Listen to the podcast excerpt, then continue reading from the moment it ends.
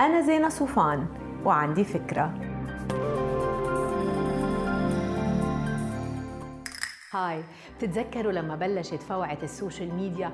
كيف بلشنا كلنا نتابع النجوم يلي بنحبهم والشخصيات اللي بعدين صاروا يسموهم ال influencers تبع ال social media؟ بالأول الموضوع كان عن جد كتير بريء وعفوي. بس شوي شوي بلش الجانب التسويقي والتجاري يطغى عليه أنا هيك بشوف. وأنا شخصيا صرت حس إنه القيمة المضافة من متابعة بعض الحسابات صارت شبه معدومة. لا بل بلشت متابعتي توقف علي بخسارة معنوية ومادية. معنوية لأني صرت انتبه إنه في ناس بيظهروا كتير أكتر مني. كمان بينعزموا كتير أكتر مني. خزانة تيابهم كتير أكبر من خزانة تيابي كمان كل ما أكون مبسوطة بغرض جديد اشتريته للموسم حس حالي كتير مأخرة لأنه هن صاروا مغيرين عشر غراض من وقت ما أنا اشتريت غرضي.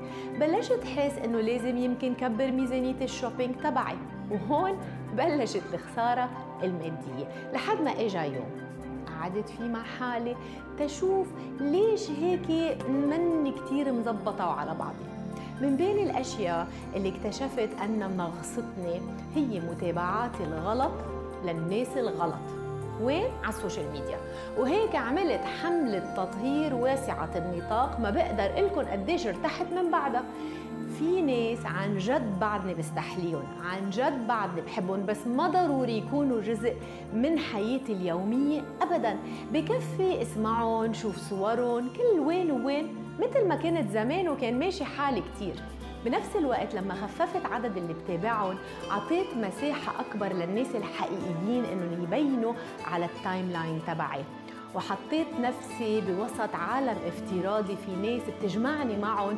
قيم كتيرة مسؤولية جدية ناس عندها أهداف بالحياة أكثر من شراية الجزدان ال must-have لهيدا ال season